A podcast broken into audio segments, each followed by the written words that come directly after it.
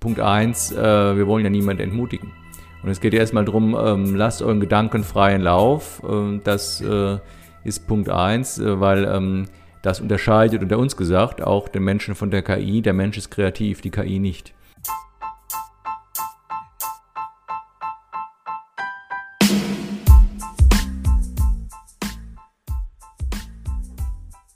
So, eine neue Folge des IT- und Rechts-Podcasts. Nachdem wir mit einem KI-Forscher gesprochen haben in der vorherigen Folge, kommt heute der Landesbeauftragte für den Datenschutz und die Informationsfreiheit von Rheinland-Pfalz zu Wort. Herzlich willkommen, Herr Professor Dr. Kugelmann. Ja, vielen Dank, dass ich mitmachen darf. Stellen Sie sich doch mal ganz kurz unseren Zuhörern vor, wer sind Sie und was machen Sie genau? Mein Name ist Dieter Kugelmann, ich bin der Landesbeauftragte für den Datenschutz und die Informationsfreiheit Rheinland-Pfalz, ähm, seit äh, fast fünf Jahren inzwischen ähm, vom Parlament gewählt. Äh, der Landesbeauftragte ist äh, dafür zuständig, dass äh, die ähm, Datenverarbeitung mit Rheinland-Pfalz zu tun hat, also durch Leute, Unternehmen oder auch Behörden im Lande ordnungsgemäß nach den Regeln vor sich geht. Wir kontrollieren das, wir überwachen das. Wir machen aber auch Vorschläge im Gesetzgebungsprozess oder sonst, wie man es besser machen kann. Also verstehen uns als Kontrolleur natürlich, aber auch äh, durchaus ein bisschen als Gestalter äh, und ähm, da äh, versuche ich ähm, einen Beitrag zu leisten. Ja, wir sitzen hier in Mainz quasi im, kann man so sagen, im Hauptquartier des rheinland-pfälzischen Datenschutzes und wollen heute über das Thema künstliche Intelligenz und Datenschutz sprechen. Datenschutz, da geht es nicht um den Schutz von Bits und Bytes, ja, sondern um ein elementares Freiheitsrecht. Herr Kugelmann, was sind denn die Hauptprinzipien des Datenschutzes für Sie? Also der Datenschutz ist ja Grundrechtsschutz. Das heißt, es geht aus unserer Sicht, aus meiner Sicht darum, die Grundrechte der Leute zu schützen, die mit äh, Kommunikation, mit Information zu tun haben. Man soll sich eben kommunikativ äh, so bewegen können im Internet, über Telefon äh, oder im direkten Gespräch, ähm, dass man selber entscheidet, was andere über einen wissen. Das ist hinreichend schwer angesichts der vielfältigen Möglichkeiten, die heutzutage eben gerade auch mit Internet und so weiter oder KI, dazu kommen wir noch, äh, sich bieten. Äh, deshalb sind ähm, die äh, Grundanliegen, die ich habe, erstmal, äh, wie gewährleiste ich möglichst viel Freiheit und Selbstbestimmung. Das konkretisiert sich durch insbesondere zwei wesentliche Punkte. Das eine ist die ähm, Zweckbindung. Das heißt also, ähm, wenn Daten erhoben werden, wenn Daten gesammelt werden, wenn ich äh, jemand nach seinem Namen frage, wenn, das, wenn ich das weiter übermittle über äh, äh, Mails, dann kann es gut sein, dass ich dafür eine Rechtsgrundlage brauche. Und dann ist eben die Frage, zu welchem Zweck habe ich es gemacht. Wenn ich also einem, eine Werbe-E-Mail beantworte und sage, ja, du kannst mir eine Newsletter schicken, dann habe ich meine E-Mail deshalb abgegeben, damit ich einen Newsletter bekomme. Wenn ich aber dann plötzlich was ganz anderes bekomme von einem ganz anderen, dann ist das nicht der Zweck. Deshalb diese Zweckbindung ist für mich ganz elementar. Und das Zweite ist die Verhältnismäßigkeit. Die Verhältnismäßigkeit ist immer eine Abwägungssache. Und hier habe ich ja ein Freiheitsrecht, ich habe den Datenschutz und ich habe andere Rechte. Also die Unternehmen haben ihr Recht auf wirtschaftliche Betätigung, die sollen Geld verdienen, das ist auch vollkommen okay. Der Staat will zum Beispiel Daten, also die Polizei will auch äh, meine Funkzellenabfrage machen können, dazu meine Handydaten abfragen. Auch das ist grundsätzlich okay. Da braucht es ja entsprechende Rechtsregeln für. Und dann muss ich aber immer nochmal abwägen. Ist das nicht wirklich zu viel? Will der Staat hier zu viel? Oder ist es so, dass äh, irgendein großes äh, Kommunikationsunternehmen zu viel von mir will? Muss das wirklich sein? Äh, muss die Regel nicht anders gewährleistet werden? Muss ich hier nicht anders vorgehen? Diese Verhältnismäßigkeit, die Prüfung der Freiheit im Einzelfall, das ist für mich dann nochmal ein ganz wesentlicher Punkt. Wenn wir von künstlicher Intelligenz sprechen, ähm, dann winken viele ab und verweisen auf einen Punkt, der weit in der Zukunft liegt. Äh, die künstliche Intelligenz selbst lebt ja von Daten, und zwar von sehr, sehr vielen Daten, die verarbeitet werden und dann irgendwie in Beziehung gebracht werden müssen. Und deshalb auch die Frage, geht künstliche Intelligenz, KI und Datenschutz zusammen, gerade vor dem Hintergrund ihrer eben genannten Prinzipien? Oder ist das eigentlich, wenn wir ehrlich sind, ein unauflösbarer Widerspruch? Ich halte das nicht für einen unauflösbaren Widerspruch, und zwar aus folgendem Grund. Wir haben ja im ähm, Datenschutz ähm, durchaus auch gewisse Spielräume. Wir haben äh, Regeln, aber die Regeln bilden einen Rahmen. Und ähm, für mich ist äh, dann die Frage, ähm, was ist eigentlich KI?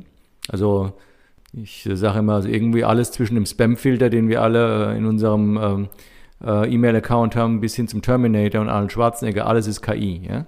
Äh, und äh, deshalb ähm, ist es auch ein bisschen, äh, zu viel zu sagen, auch KI, das, das ist irgendwie sowas, was nicht geht. Nee, nee, da muss man schon gucken, was wir möglich machen und was nicht. Und dann ist eben die Frage, gibt der Datenschutz nicht Regelungen vor? Unsere Antwort ist ganz klar. Wir hatten, also ich als Rheinland-Pfalz, äh, Rheinland-Pfälzischer Beauftragter, hatte 2019 den Vorsitz in der Datenschutzkonferenz der deutschen Aufsichtsbehörden. Wir haben äh, das Schwerpunktjahr KI gehabt haben uns damals ähm, mit dem Thema beschäftigt, haben eine Grundsatzerklärung gemacht, die Hambacher Erklärung, ähm, haben äh, nochmal 30 Seiten nachgelegt äh, im November 2019. Ähm, und äh, da ging es immer darum, welche Vorgaben macht der Datenschutz. Was richtig ist, ist, ähm, es geht dann eben vielleicht nicht alles oder es geht manchmal ein bisschen anders, wenn man ein konkretes KI-System entwickelt und einsetzt. Das ist sicher richtig, aber äh, da gibt es ja auch andere Rechtsregeln zu beachten, außer dem Datenschutz. Also KI lebt ja nicht im rechtsfreien Raum, sondern KI ähm, ist, ähm, ist algorithmisch basiert, dass irgendwie Rechenoptionen ähm, das Leben vereinfachen sollen. Das ist grundsätzlich gut. Ja? Einfacher leben wollen wir alle, ein bisschen bequem haben wollen wir es alle. Nur, äh, wenn wir dazu ähm, halt die Daten Dritter brauchen oder eben ganz viele Daten und äh, da müssen wir mit denen ordentlich umgehen. Deshalb ähm, es ist aus meiner Sicht kein unauflösbarer Widerspruch, sondern äh, die äh, Datenschutzregeln gehören zu dem Rahmen, äh, der KI gesetzt ist, ähm, der also der Entwicklung von gewissen Produkten, Hilfestellungen ähm, gesetzt ist. Äh, und ja, es kann auch im Einzelfall mal sein, dass was äh, nicht geht, aber das ist immer mal möglich und oftmals unter uns sind sie auch technische Dinge, die schiefgehen und da weiß ich gar nicht, ob der Datenschutz quantitativ mehr verhindert als technische Unmöglichkeit. Wo liegen aber jetzt konkret Ihrer Auffassung nach die größten Problemfelder bezüglich des Datenschutzes? Kann man das irgendwie ein bisschen eingrenzen? Es gibt natürlich eine gewisse äh, Reibung, selbstverständlich. Das eine ist das Prinzip der Datenminimierung. Also Datenschutz heißt ja eigentlich, ich soll so wenig Daten wie möglich sammeln. Wenn ich natürlich für ein KI-Produkt so viel Daten wie möglich brauche, habe ich da eine, einen Widerspruch. Ja. Äh, deshalb ähm, äh, haben wir eben auch gesagt, äh, wenn ähm, einer so ein System entwickelt, ähm, äh, oder einsetzt, äh, da muss er eben gucken, ähm, zu welchem Zeitpunkt brauche ich denn wirklich so viele Daten. Also die Trainingsdaten, müssen die vielleicht gar nicht personenbezogen sein? Ja, kann ich da äh, vielleicht auch mit anonymisierten, pseudonymisierten Daten vorgehen? Also, aber in der Tat, das ist ein, ein Widerspruch. Das zweite ist in der Tat die von mir vorhin angesprochene Zweckbindung, weil ähm, oftmals ist es halt so, so ein äh, KI-Ding, das wird dann entwickelt und das läuft dann in der Gegend rum. Ja? Und äh, wie so ein Baby und wird immer größer und dann läuft es mal links, mal nach rechts. Also manchmal sind die Zwecke von vornherein nicht so ganz einzugrenzen.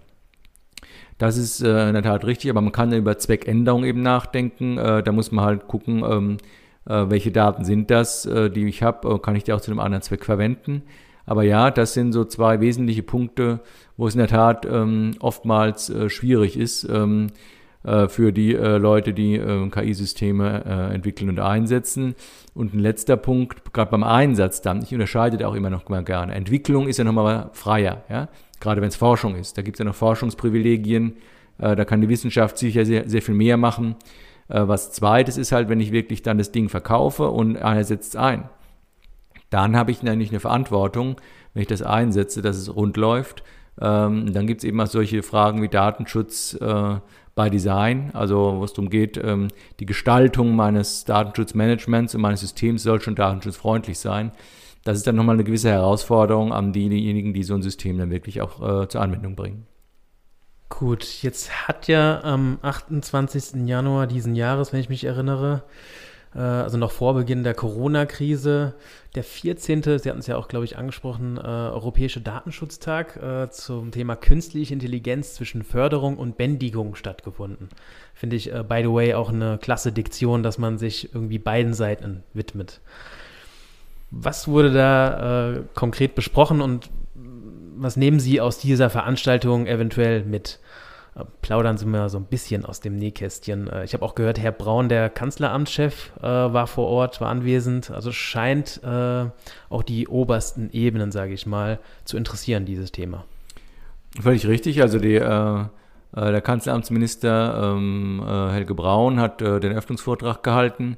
Dankenswerterweise, inzwischen muss der arme Kerl ja die ganze Zeit Corona bekämpfen, aber äh, nichtsdestotrotz ist es ja so, dass die Bundesrepublik auch eine KI-Strategie äh, machen will. Die soll ja eigentlich sogar auch noch kommen im September. äh, weil das war ja auch eigentlich im Rahmen der EU-Präsidentschaft der Deutschen äh, eines der Themen, äh, das man anschieben wollte. Es gibt ja eine europäische KI-Strategie, die ist eigentlich sehr allgemein.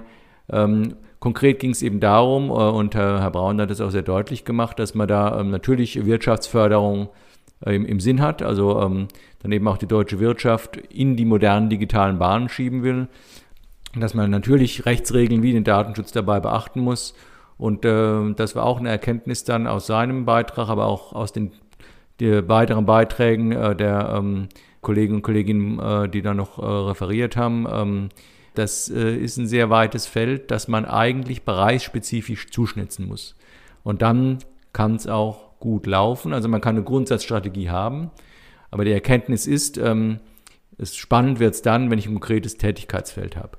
Und dann kann ich auch ähm, unterscheiden, also auch äh, mit dem, was dann gemacht werden muss. Also sowohl äh, Frau Professorin Zweig äh, wie Professor Martini und auch äh, Frau Professor Stark ähm, aus Mainz hat, äh, haben alle deutlich gemacht, ähm, da geht schon einiges. Man kann gestuft vorgehen, man kann abgeschichtet vorgehen. Also mit anderen Worten, es geht viel. Das ist mein, ähm, mein Eindruck gewesen. Es gibt auch Untersuchungen, was die Leute denn erwarten eigentlich von sowas. Ja? Und da sieht man, die Erwartungen sind ganz unspezifisch und alle haben irgendwie, denken sich, oh, KI, das ist, wenn ich irgendwie unverlangt Werbung kriege. Ja? Also ähm, da ist, glaube ich, auch noch viel Aufklärungsbedarf, weil man muss auch sehen, die Leute müssen es auch akzeptieren. Also ähm, gerade die Leute, die vielleicht irgendwie Angst haben oder sich nicht einordnen können oder nicht wissen, was es ist, ja, ähm, dann sagen, oh, das ist irgendwie sowas mit KI, das will ich irgendwie nicht, um das zu vermeiden. Und äh, da bin ich ja durchaus dabei ähm, muss man sagen, ja, aber das, was hier entwickelt ist, das ist sozusagen Made in Europe oder Made in Germany. Das hat einen Standard, das hat gewisse technische Dinge, die es einhält, äh, braucht euch keine Sorgen zu machen. Und ähm, wenn man das bereichsspezifisch macht, dann kann das äh, auch für die Wirtschaft, auch für Startups richtig spannend, nicht nur schon jetzt sein, sondern künftig viel, noch viel spannender werden. Ich bin jetzt irgendwie ein bisschen mit der Erwartung hergekommen, Sie werden mir sagen, äh, wie schlimm die KI ist und äh, uns überrollen wird und äh, der Datenschutz quasi äh, eine dunkle Zukunft bevorsteht, ähm, scheint so nicht zu sein. Also Zukunft ja des Datenschutzes leuchtet hell am Horizont. Na, äh, nein, also ähm, das ist auch eine, äh, letztlich eine Frage des Grundverständnisses und ähm, mein Verständnis und unser Grundverständnis ist ja, dass wir äh, keine Verhinderer sind, sondern ähm, Gestalter, die aber auch sagen, gewisse Grenzen gibt es, aber gewisse Grenzen gibt es immer.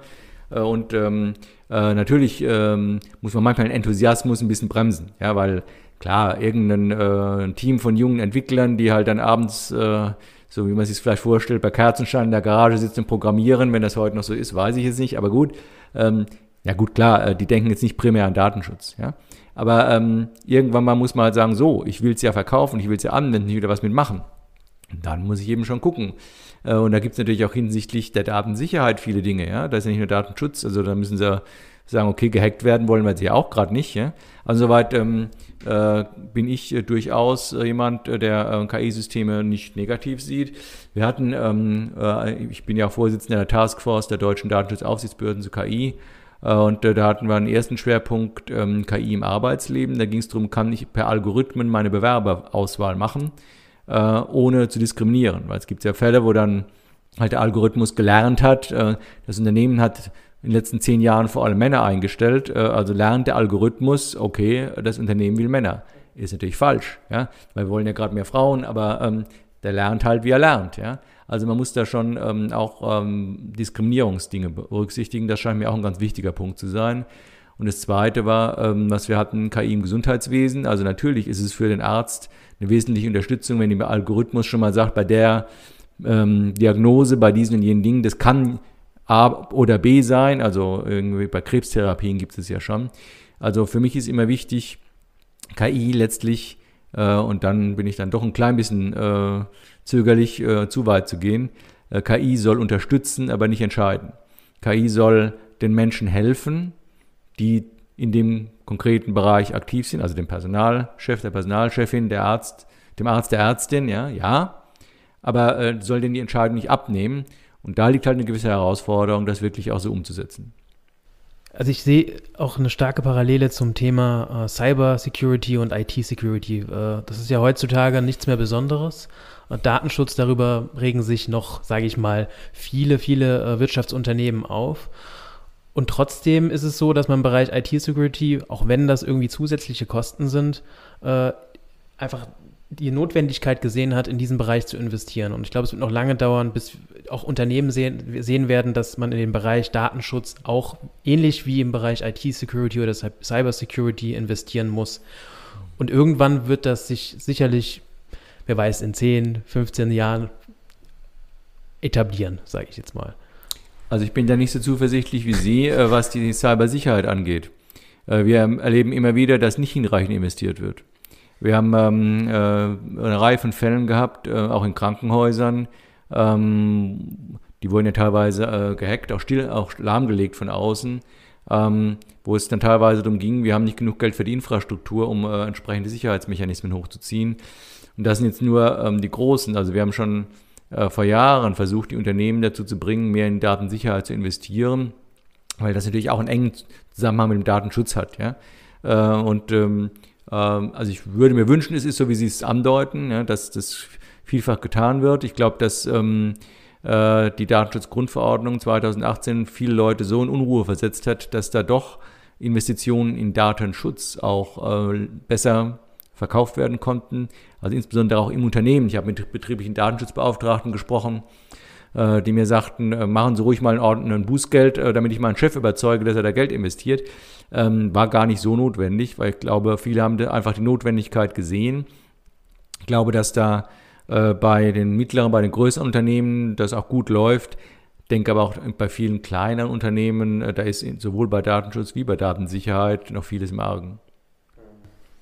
Aber jetzt nochmal vielleicht zurückzukommen ähm, auf die Startups, die Sie erwähnt hatten. Daran kann man jetzt anknüpfen.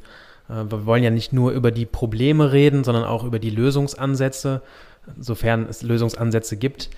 Ähm, was ist Ihr Rezept für mehr Datensouveränität, äh, respektive mehr Datenschutz, äh, ich sage es mal ganz pathetisch, in diesem KI-Zeitalter? Äh, erklären Sie doch mal einem jungen, aufstrebenden KI-Forscher oder Data-Architekten oder Data Scientist, da gibt es ja verschiedene Be Bezeichnungen für, äh, worauf er besonders achten sollte bei seiner Arbeit. Äh, denn letztlich sind es ja genau diese Berufsgruppen, äh, die diese IT-Infrastruktur in der Zukunft aufbauen werden. Und ich glaube, wenn wir oder Sie Ihre Message quasi direkt an diese Person richten, äh, dann ist das in meinen Augen am effizientesten. Ja, völlig richtig. Wir überlegen auch gemeinsam mit dem Wirtschaftsministerium eine Veranstaltung für Startups im Gutenberg Hub zu machen, genau mit dem Ziel, das Sie ansprechen. Äh, weil ähm, in der Tat, ähm, Punkt 1, äh, wir wollen ja niemanden entmutigen. Und es geht erstmal darum, ähm, lasst euren Gedanken freien Lauf. Äh, das äh, ist Punkt 1, äh, weil ähm, das unterscheidet unter uns gesagt auch den Menschen von der KI. Der Mensch ist kreativ, die KI nicht. Und deshalb wollen wir Kreativität äh, gerade bei Menschen, gerade auch bei Entwicklern, bei Start-up-Unternehmen eigentlich äh, fördern. Ähm, was ich halt ähm, für wichtig halte, ähm, sie müssen, die Leute müssen dann gucken, womit sie umgehen. Ja? Also ähm, wenn es sich äh, wirklich um personenbezogene Daten handelt, da muss man halt einmal mehr aufpassen. Und ähm, man kann eben von vornherein gucken, kann ich nicht dasselbe mit pseudonymisiert, mit anonymisierten Daten machen oder brauche ich überhaupt einen Personenbezug? Es gibt ja auch vielfache Datenverarbeitung, etwa im Industriebereich, wo gar keine Personen drin sind. Ja? Aber klar, ähm, wir haben auch hier ein Startup gehabt, ähm, das wir beraten haben, äh, mal als Beispiel. Normalerweise können wir keine Einzelberatung machen. Äh, die haben eine Asthma-Software entwickelt, also eine Asthma-App. Und äh, da war einfach unser Bestreben, können wir ähm, die so beraten, dass sie eine App auf den Markt bringen, äh, die deren Wünsche erfüllt, also ihre Funktionen aber auch den Datenschutz. Und äh, ähm, die Start-up-Leute, äh, die denken ja erstmal nicht in den Kategorien Datenschutz, Datensicherheit. Das müssen sie auch nicht, aber sie müssen einen zweiten Schritt einbauen. Ja, die haben ja normalerweise auch ihre Zeitpläne, ihre Milestones, ihre Abläufe. Und dann ähm, muss eben immer so eine, so eine, Zwischenschleife eingebaut werden, nach dem Motto, äh, verrenne ich mich hier? Das kann ja sein, dass es äh, technisch ein Verrennen ist oder ähm, muss ich vielleicht irgendwie mal auf, darauf achten, weil ich hier personenbezogene Daten brauche. Ich will was mit dem Gesundheitswesen machen. Ja? Ich will äh, eine, eine, App für irgendwas entwickeln, wo ich eben personenbezogene Daten brauche. Und ähm, Äh, ist das hinreichend sicher, was ich mache? Ähm, äh, habe ich Hacking mitbedacht, Cybersicherheit bedacht? Und habe ich eben geguckt, ähm, was, für Daten ich da brauche und was ich mit denen mache. Also so ab und zu mal so eine Zwischenschleife einlegen äh, zwischen zwei Pizzen und äh, dann mal langsam machen. Äh, und ähm, klar, äh, irgendwann mal, wenn es äh, zur Marktreife dann geht oder wenn man dann in ein großes Unternehmen ähm, hingeht und will das verkaufen, dann wird man auch noch hin äh, eine Beratung brauchen. Gut, jetzt könnte, könnte man als Startup sagen, das passt nicht mehr zur heutigen Zeit. Heute arbeiten wir agil, das muss alles super schnell gehen. Was sagen Sie so einem Startup? Ja klar, sollte er schnell arbeiten, äh, mhm. äh, agil ist gut, mhm. aber äh, was wollt ihr denn eigentlich machen? Also ihr wollt doch wahrscheinlich am mhm. Schluss mit dem Gegen Geld verdienen. Mhm. Ähm, also vermute ich mal, man. Das ist manchmal äh, schwierig und äh, fordert Investitionen und eine Durststrecke.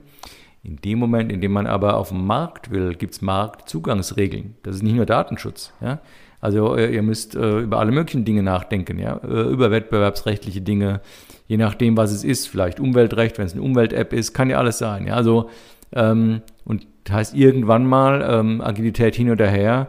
Äh, wenn ihr Medizinprodukte macht, dann müsst ihr ein, ein Zertifizierungsverfahren, dann ist mit Schnelligkeit auch ein bisschen schwierig. Also je näher der Zeitpunkt rückt, wo man wirklich auf den Markt will, desto mehr muss man die Marktregeln einhalten äh, und dazu gehört eben auch äh, der Datenschutz.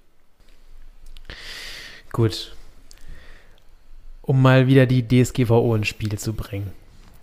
Uh, by the way, ich glaube, kein Wort hat so viel Kribbeln bei den Unternehmen verursacht wie der Begriff DSGVO. Ähm, wir haben ja mit dem Artikel 22 der DSGVO, den viele Datenschützer als nicht ausreichend empfinden, ähm, eine Art ich will mal sagen, Wegweiser für den Umgang ähm, mit äh, der künstlichen Intelligenz und damit auch eine Art KI-Regulierungstool, sage ich mal. Äh, nun hat nicht jeder Zuhörer, ähm, wie wir, die DSGVO rauf und runter geatmet. Und deshalb nur kurz am Rande, im Artikel 22 der DSGVO heißt es, die betroffene Person hat das Recht, nicht eine ausschließlich auf einer automatisierten Verarbeitung, einschließlich Profiling, beruhenden Entscheidung unterworfen zu werden. Also da geht es vor allem um ausschließlich automatisierte Entscheidungen. Der Wortlaut sagte schon ausschließlich, also ähm, werden vermutlich hybride Systeme ausgeschlossen. Äh, deshalb behaupten ja auch viele Radika radikale Datenschützer, dass das eher ein ähm, frommes Gebet ist, aber kein hartes Durchgriffsrecht. Also Sie sehen, die DSGVO lässt da vieles im Dunkeln, gerade wenn es um den Output und die Resultate eines KI-Systems geht. Ähm, wenn ich mir jetzt so den, auch den gesamten Datenverarbeitungszyklus anschaue, dann erkennt man schnell, dass wir mit der DSGVO hauptsächlich die Big Data und allgemeinen Datensammlung regulieren, nicht aber die äh, Resultate, die aus äh, dieser Big Data-Analyse hervorgehen. Deshalb auch, ich habe jetzt lange ausgeholt, deshalb auch meine Frage, reicht die DSGVO oder brauchen wir vielleicht einen völlig neuen Ordnungsrahmen? Und wer übernimmt dann die Aufsicht für so einen neuen Ordnungsrahmen? Also äh, es ist in der Tat so, diese Regel, ähm, die Sie angesprochen haben, äh, hat ja einen beschränkten Anwendungsbereich. Wenn ich ein unterstützendes System habe und am Schluss der Mensch entscheidet, habe ich ja bei der Regel kein Problem mehr, weil es nicht ausschließlich automatisiert ist. Ja?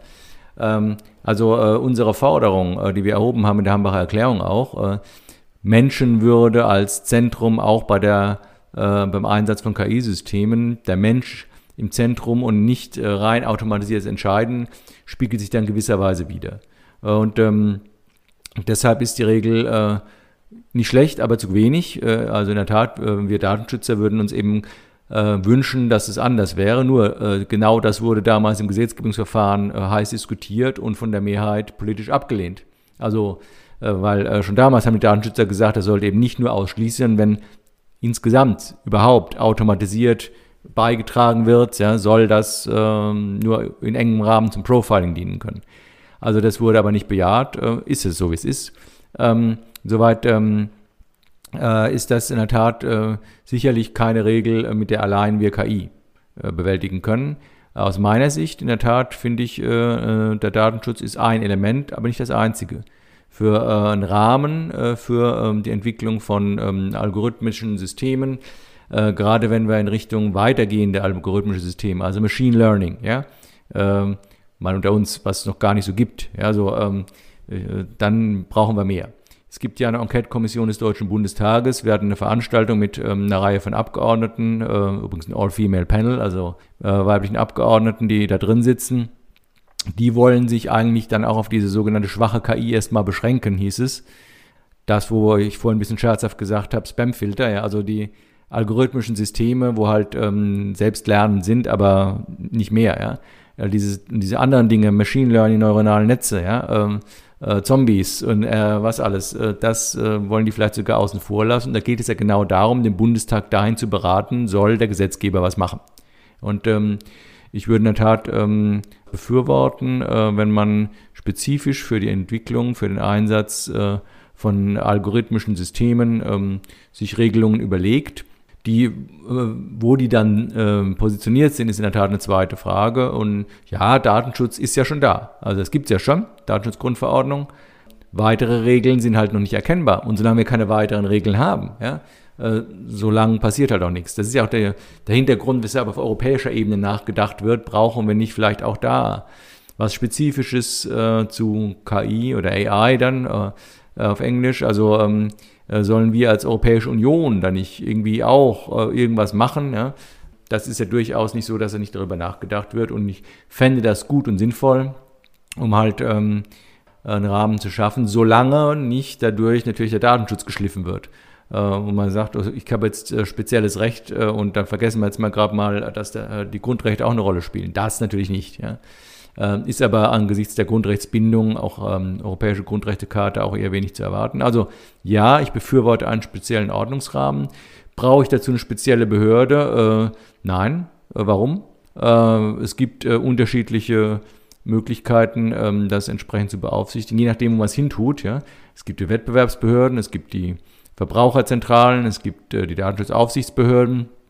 Also äh, es gibt das BSI, Bundesamt für Sicherheit und Informationstechnik. Also es gibt, gibt ja eine Reihe von unterschiedlichen Gremien. Äh, und ähm, ich wüsste jetzt nicht ganz genau, wie so eine Superbehörde dann aussehen sollte, äh, die sozusagen über allem dann drüber dann nochmal sagt, so, und jetzt mache ich da mal die, die, die Aufsicht über äh, äh, KI. Also ähm, da habe ich äh, meine Zweifel, ob das realisierbar ist. Ähm, Daten-Allrounder-Behörde. Ein Daten-Allrounder, genau. Ne? Äh, die alles kann und, ja. alles, und, wie, und, nicht alles gut macht. genau das wollen von, wir. Von Mainz aus dann. Ja, dann gerne, gerne, gerne. Komm, von Mainz die ganze Welt ja. beglückt. Äh, nein, also das ähm, äh, ist in der Tat ähm, nicht unser Ansinnen. Äh, und ähm, äh, ich denke, wir kann, können besser äh, das steuern, wenn wir punktuell auch steuern. Ja? Also, dass es überwölbende Regeln gibt. Wir gehen ja mal davon aus, dass alle die Regeln auch einhalten. Ja? Also, das ist ja immer der erste, der Verantwortliche muss die Regeln ja einhalten ja? Ähm, und sich rechtstreu verhalten. Also, wenn wir einen Ordnungsrahmen haben, soll der auch eingehalten werden. Und dann kann es eben sein, dass bei der Medizinprüfungsstelle was beaufsichtigt wird und bei der Datenschutzaufsichtsbehörde was anderes. Also das äh, wäre ohnehin dann ähm, auch ein bisschen die Richtung, dass sich der Bereich spezifisch auch wiederum vorgehen würde. Das heißt, bei Medizinprodukten ist es was anderes, auch wegen Gesundheitsdaten, als wenn es jetzt um, was weiß ich, ähm, eine App äh, für äh, ähm, äh, Fahrradverkehr geht. Also insoweit, da glaube ich, muss man unterschiedlich intensiv auch rangehen. Besteht trotzdem nicht irgend, irgendwo die Gefahr einer Zersplitterung? Also, dass man eben sagt, vor allem nehmen wir, nehmen wir jetzt mal das Thema Ethik. Also, welche Behörde sollte da eine Antwort zuliefern? Ist es die Datenschutzbehörde, die dir was dazu sagen könnte oder irgendwelche anderen Wettbewerbsbehörden? Also irgendwie muss man vielleicht in die Zukunft mal schauen und sich denken, dass sich die Behörden eventuell in dem Bereich vernetzen müssen. Also macht man sich da Gedanken drum? Ich gebe Ihnen vollkommen recht, dass ähm, ähm, ethische Gesichtspunkte in der Tat eine Rolle spielen. Ja. Äh, nun ist es so, ähm, erstmal ist es aus meiner Sicht der Job des Gesetzgebers, ähm, die Menschenwürde und andere Werte miteinander abzuwägen und in den Rahmen zu bringen. Ja? Äh, und wenn der Gesetzgeber das äh, getan hat, dann sind die Behörden Vollzug. Ja? Aber wir wissen alle, natürlich gibt es immer Spielräume. Und ähm, dass die Datenschutzaufsichtsbehörden da eine wichtige Rolle spielen, das äh, ist auch gut so. Ja? Wir sind ja auch nicht nur für Datenschutz, wir sind äh, auch für, beziehen ja auch weitere Grundrechte in unsere Erwägungen ein. Äh, aber was wir sicherlich nicht sind, ist eine Ethikpolizei. Ähm, es ist im Gegenteil ja so, es gibt ja zum Beispiel bei Forschungsprojekten auch immer Ethikkommissionen, also die ähm, äh, etwa an, äh, an der Unimedizin oder sonst wo, ja, äh, dann ähm, jenseits des Datenschutzes eben generell über ethische Dinge nachdenken. Also ist die Forschung jetzt am, was ich, äh, Fötus oder so, ist das alles noch in Ordnung oder nicht, Menschenwürde? Und die sind dann auch äh, interdisziplinär besetzt, ja. Also insoweit, ähm, äh, ich würde auch ungern, offen gesagt, eine Behörde mit Eingriffsbefugnissen ausrüsten. Also ich brauche in der Tat keine Ethikpolizei, ja, die mir halt sagt, äh, das ist jetzt unethisch, was du machst und du zahlst jetzt mal 5 Euro. Ja. Ähm, da äh, sträubt sich mir mein liberales Nackenhaar ein wenig. Ja? Also äh, in der Tat, ähm, klar muss man Auswüchse auch verhindern. Und äh, wir wollen alle keine Überwachung, wir wollen alle keine irgendwie KI-Zombies, die rumlaufen. Ja? Ähm, aber ich denke, vieles wird auch über Akzeptanz und über ähm, Überzeugung der Leute laufen können. Ich sehe auch die Gefahr der Zersplitterung, aber ich würde sie ungern mit einer zentralen Behörde bekämpfen. Ja, sehe ich auch so. Also pro dezentral äh, ist wahrscheinlich auch ein Datenschutz, äh, sage ich mal, Datenschutzvorliebe, oder? Mehr Dezentralität als zentrale Systeme. Es ist eine Datenschutzvorliebe äh, für unterschiedliche Dinge äh, angemessene Ant Antworten zu finden, ja. Mhm. Ähm, wir sind ja auch, ähm, auch in Deutschland, in Europa dezentral organisiert. Es gibt also in jedem Land eine Behörde. Das ist schon rein räumlich auch ganz gut, weil man dann eben vor Ort den spezifischen Bedürfnissen und die Wirtschaft in Baden-Württemberg sieht halt anders aus als die Wirtschaft in äh, äh, Hamburg. Ja? Äh, also ähm, das äh, ist der eine Punkt und das andere ist in der Tat äh, dezentral, ja, aber ich würde eben sagen, auch gerade auch bereichsspezifisch. Also es ist auch furchtbar kompliziert und die Leute, die sich jetzt mit äh, einer Medizin-App gut auskennen, ja, ähm, da gibt es ja auch immer die Frage, so App-TÜV und sowas, ne? Die kennen sich vielleicht mit Personal gar nicht aus. Ja? Aber die Leute, die im Arbeitsverhältnis sich auskennen, ähm, die kennen sich dann wiederum im Bereich, ähm, was ich, Straßenverkehr nicht aus. Und ich meine, das ist ja zum Beispiel für mich ein wichtiger Anwendungsfall von algorithmischen Systemen, äh, Straßenverkehr besser zu leiten. Ja? Ähm, da brauche ich auch gar nicht so viele personenbezogene Daten. Da muss ich wissen, wie viele Fahrradfahrer, wie viele Autos fahren wann wo lang, ähm, wer kann vielleicht doch den Zug nehmen, wie vernetze ich das Ganze. Und das hindert aber nicht, und damit ähm, äh, komme ich nochmal auf Ihre Eingangsfrage zurück, dass sich die Behörden besser vernetzen müssen. Gibt es auch auf europäischer Ebene, es gibt ein Digital Clearinghouse des Europäischen Datenschutzbeauftragten, in dem sich Verbraucherschutzbehörden, Wettbewerbsbehörden und Datenschutzaufsichtsbehörden treffen. Äh, der Bundesbeauftragte führt Gespräche mit dem Bundeskartellamt. Ähm, also äh, insoweit ähm, ist es schon ähm, gut, äh, wenn dann auch äh, die Kontrolle und die Überwachung und die Unterstützung vernetzt erfolgt ist allerdings durchaus anspruchsvoll. Ne? Und äh, deshalb sage ich, wenn, dann wahrscheinlich am ehesten noch bereichsspezifisch, ja? weil ähm, äh, sonst, sonst, sind wir auch, glaube ich, ein bisschen überfordert. Gut, jetzt aber ähm, Buddha bei der Fische, Weltwirtschaft, Ökonomie, Datenökonomie.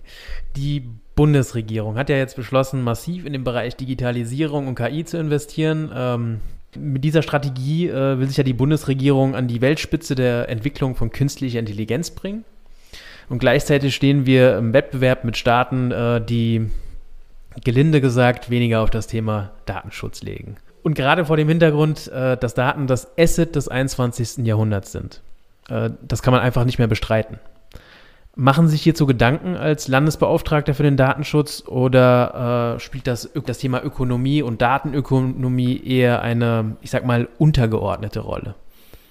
Spielt eine ganz wichtige Rolle, ähm, gerade in letzter Zeit. Wir hatten ja auch jetzt eine Entscheidung des EuGH Datenübermittlung in Drittstaaten. Ja, also da geht es ja genau um die Frage äh, globale Vernetzung mit Daten. Äh, wie kriege ich mein Datum äh, einigermaßen unbeschadet von A nach B? Ja? Äh, also in der Tat, ähm, die Datenökonomie äh, spielt eine große Rolle. Also auch die deutschen Datenschutzaufsichtsbehörden machen ja ähm, datenschutzpolitische Entschließungen. Ähm, äh, natürlich immer im Rahmen unserer Zuständigkeiten, da sind wir halt an Behörden. Ne? Aber sagen wir so, auf mancher Veranstaltung kann man auch mal ein bisschen weiterdenken. Wir haben immer versucht, deutlich zu machen, Datenschutz kann Wettbewerbsvorteil sein. Das ist durchaus auch bestritten worden, aber ich glaube auch, dass die Bundesregierung in ihrer KI-Strategie äh, teilweise in diese Richtung geht. Äh, das hatte auch ähm, Kanzleramtsminister Braun auf unserer Veranstaltung im Januar deutlich gemacht.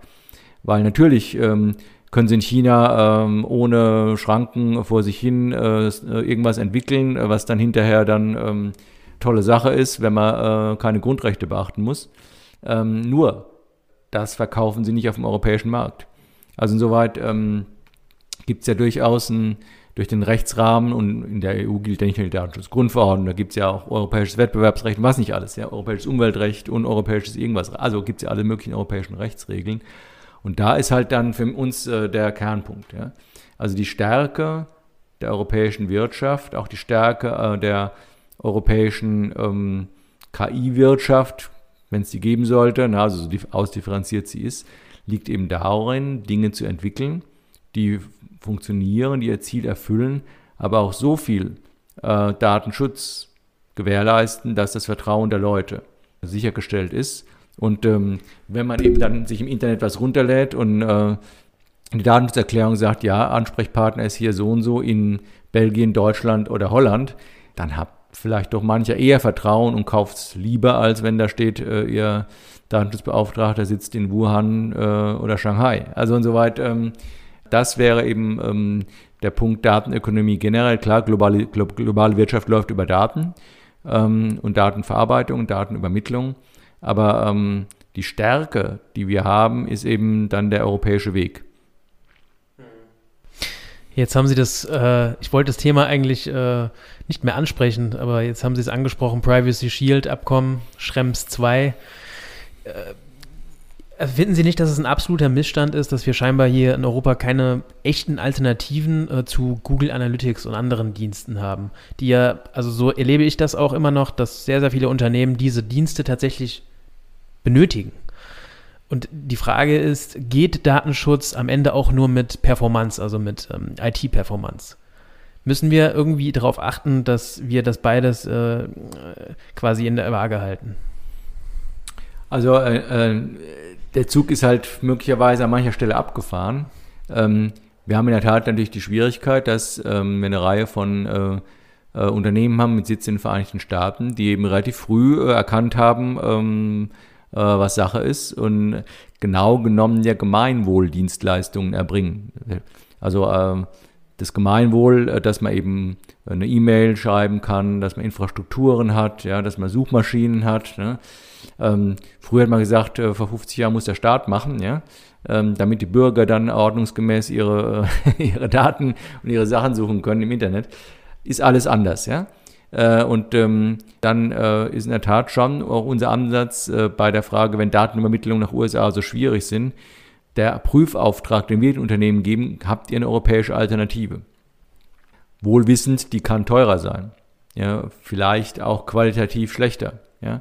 Äh, aber ähm, das ähm, ist in der Tat eine ganz äh, schwierige Sache, weil ähm, an mancher Stelle geht das einfach nicht, weil eben die Produkte, die die Entwickler in den USA, die, die, kaufen ja auch die besten Entwickler, die kaufen die Unternehmen, die möglicherweise auch noch günstig einfach auf, ja.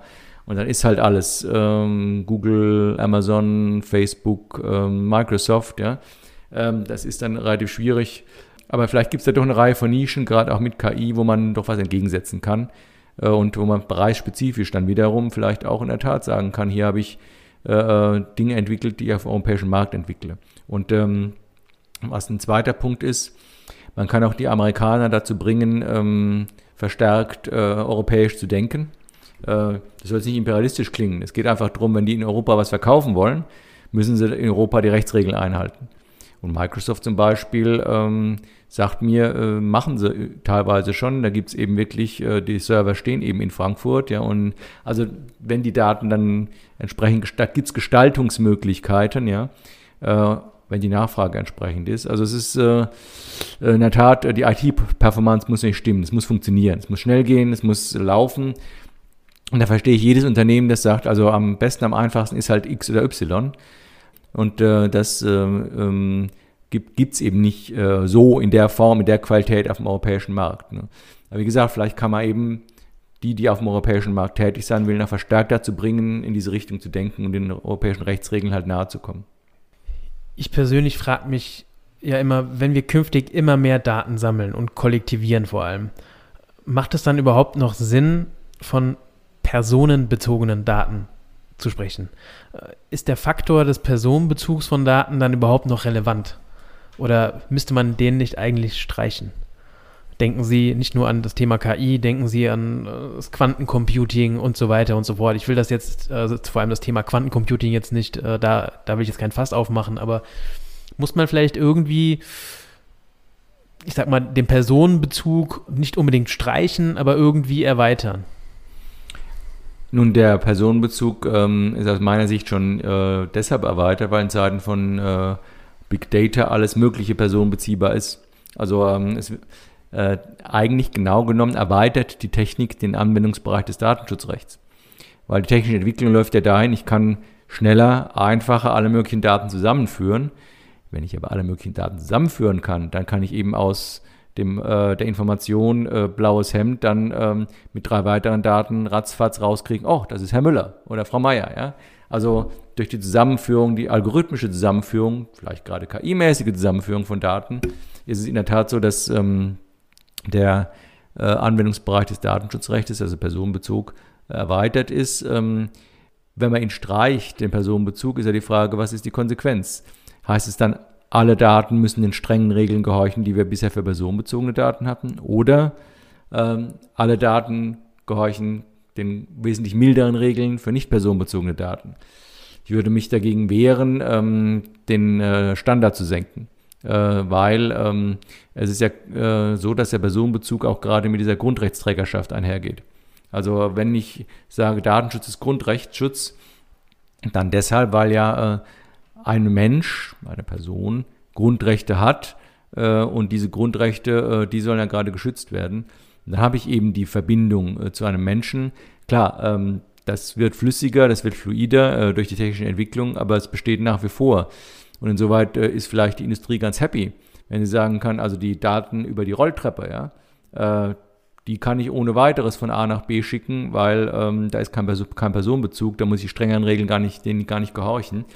Und so läuft ja auch äh, also die ganzen Industriedaten, ja, wenn Sie mit äh, den großen ähm, produzierenden Unternehmen reden, die haben halt wesentlich weniger Probleme. Also soweit, äh, da muss man sich schon genau überlegen, was man macht äh, und wie man das äh, noch abgrenzt. Ja, ich glaube auch insbesondere das Thema Dateneigentum hat sich am Ende nicht bewährt und auch nicht durchgesetzt, was ja auch noch so in die.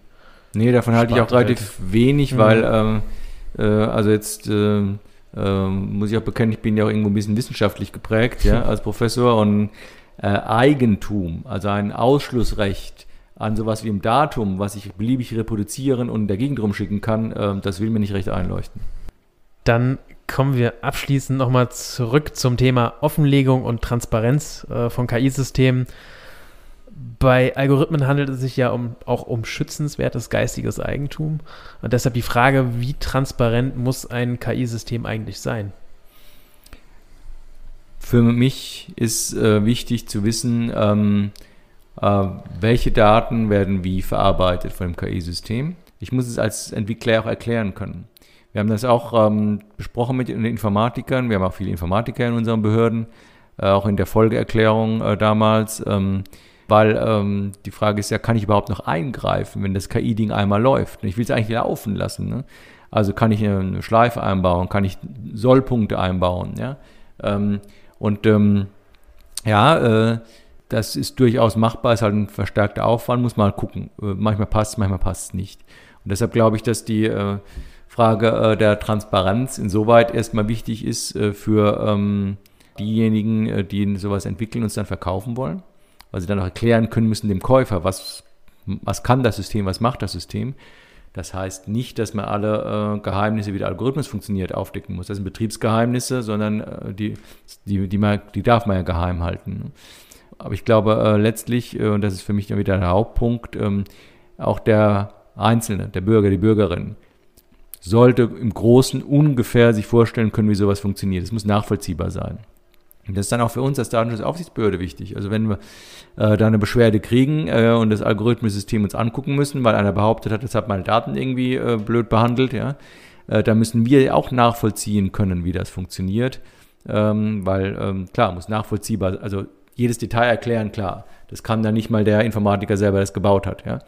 Aber zumindest ähm, so äh, Stufenfolgen ähm, äh, nachvollziehbar aufzubereiten, äh, das halte ich schon für wichtig. Also insoweit ist Transparenz schon von gewisser Bedeutung. Und klar, ähm, geistiges Eigentum ist ja genauso schützenswert wie in anderen Bereichen auch. Äh, aber da ist, glaube ich, auch gar nicht das Problem, sondern das Problem ist eher, wie baue ich ein KI-System, das äh, auch äh, notfalls anzuhalten ist. Weil ähm, das ist ja dann ein selbstlernendes System und irgendwann muss ich aber auch eingreifen können von außen und sagen, halt mal, ja. Jetzt äh, läuft aber der, die Personalauswahl gerade so, dass hier Frauen diskriminiert werden oder behindert oder wie auch immer. Das halten wir jetzt mal an, ja. Nur das muss ich auch merken und merken können. Und diese Intervenierbarkeit, dieses, äh, dieses Eingreifen können, äh, das äh, bedingt eben, dass ich auch Informationen darüber habe, wie das Ding funktioniert. Ja, dieses Thema ist vermutlich die Stunde der interdisziplinären Kommunikation und auch Kooperation. Sie hatten es ja schon erwähnt, dass äh, Sie einige Informatiker auch in der, in der Behörde haben. Äh, gerade vor dem Hintergrund, dass wir übrigens 250 Jahre äh, Hegel feiern, ne, den Lehrmeister der, der, Dialektik und der Gegensätze. Ähm, wie oft setzen Sie sich eigentlich mit Informatikern, Mathematikern, Physikern, wie auch immer, also Menschen aus anderen Fachbereichen zusammen und besprechen solche Themen. Äh, hat man überhaupt die Zeit dazu als Landesbeauftragter? Also äh, es ist erstmal ähm, so, dass äh, wir in der Behörde ja in der Tat das Glück haben, dass ähm, wir Techniker, Informatiker haben und eigentlich in fast keinem Fall ohne die auskommen. Also wir reden täglich. Äh, und ähm, das äh, ähm, Zweite ist natürlich, dass wir auch äh, Veranstaltungen machen. Ähm, wir gehen raus, ich halte Vorträge, wir diskutieren. Ähm, also ich äh, halte nichts davon, dass wir hier sozusagen ähm, die Rollläden runter machen und vor uns hinwerkeln, ähm, weil in der Tat, man lernt ja immer dazu. Äh, gut, Mathematiker, Physiker, da muss ich sagen, weniger, ja. Aber in der Tat, ähm, mit äh, Leuten, die eben äh, Daten, in Datenverarbeitung drin sind, auch mit der Wirtschaft, ja. Wir werden den runden Tisch der rheinland-pfälzischen Wirtschaft demnächst machen ähm, zu dem Thema Datenübermittlung in den USA. Wir haben regelmäßige Gespräche mit äh, betrieblichen Datenschutzbeauftragten, mit behördlichen Datenschutzbeauftragten, mit denen, die also in den Unternehmen oder in, oder in den Behörden selber äh, da was machen. Das sind auch nicht alles Juristen, äh, sondern eben ähm, teilweise eben Leute aus dem Geschäft selber. Das heißt also, äh, in der, sagen wir, mit der Perspektive Datenschutz äh, versuchen wir schon mit relativ vielen zu reden. Wir haben mit den Industrie- und Handelskammern Gespräche, mit den Ärztekammern, äh, Psychotherapeutenkammern, wir reden mit den Verbänden. Also insoweit, ähm, es sind jetzt weniger, ähm, äh, sagen wir mal, wissenschaftlich interdisziplinäre Dinge, aber ähm, in der praktischen Durchführung reden wir halt mit denen, die auch maßgeblich dazu beitragen können, dass äh, Daten besser geschützt sind. Das sind eben auch die, die äh, als Verband dann ihren Mitgliedern sagen, so und so macht ihr es. Ja. Also das wäre richtig. Ja. Und da ist ja auch so, nicht jeder kann sich ja leisten, zeitlich, finanziell alles selber auszuarbeiten. Muss mhm. ja auch nicht. Dazu ist man ja Mitglied in irgendeinem Verband, einer Vereinigung, einer Kammer, wie auch immer. Äh, und ähm, die machen da auch solche Dinge und ähm, über diese Wege versuchen wir auch Einfluss zu nehmen und mit denen reden wir regelmäßig. Gut, dann eine letzte Frage. Herr Professor Dr. Kugelmann, KI-Richter, KI-Rechtsanwälte und ein KI-getriebenes Rechtssystem mit maschinenlesbaren und nicht mehr auslegungsbedürftigen Gesetzen. Ist das eine Welt kreiert von ich sag mal, transhumanistischen äh, IT-Fantasten aus dem Silicon Valley oder bald die Realität? Wagen Sie doch mal eine Prognose. Davon sind wir noch weit entfernt. Äh, davon sind wir, glaube ich, äh, erstens technisch weit entfernt, weil äh, nicht alles, was entwickelt wird, funktioniert. Wenig kommt zur Marktreife, muss man ganz realistisch sagen. Dann ähm, funktioniert es nicht nur technisch nicht, sondern auch rechtlich manchmal nicht. Dann äh, kommt noch der Mensch dazu, der sagt, oh, will ich das wirklich alles haben? Also äh, ich glaube, ähm, bis wir wirklich ähm, den äh, KI-Richter haben mit äh, dem Legal Tech äh, ähm, das äh, wird nicht nur dauern, das sollte auch gar nicht kommen. Das will ich eigentlich gar nicht, weil dann der Mensch in den Hintergrund gerät und ich finde eigentlich, der Mensch sollte im Vordergrund bleiben. Sehr gut. Das ist doch ein wunderbares Schlusswort. Ja, vielen, vielen Dank für Ihren Einblick und Ihre Zeit vor allem. Äh, ich glaube, Sie haben äh, jetzt mit dem Privacy Shield äh, auch genug um die Ohren. Also nochmal vielen Dank, dass Sie sich die Zeit genommen haben. Und das war wieder eine weitere Folge des IT- und Rechts-Podcasts. Ein Podcast rund um die Themen IT, Rechte und Wirtschaft. Und vergessen Sie nicht im Kleinen das Große zu sehen. Und ich sage Tschüss, ciao, auf Wiedersehen und bis zum nächsten Mal. Tschüss, Herr Kugelmann. Wiedersehen.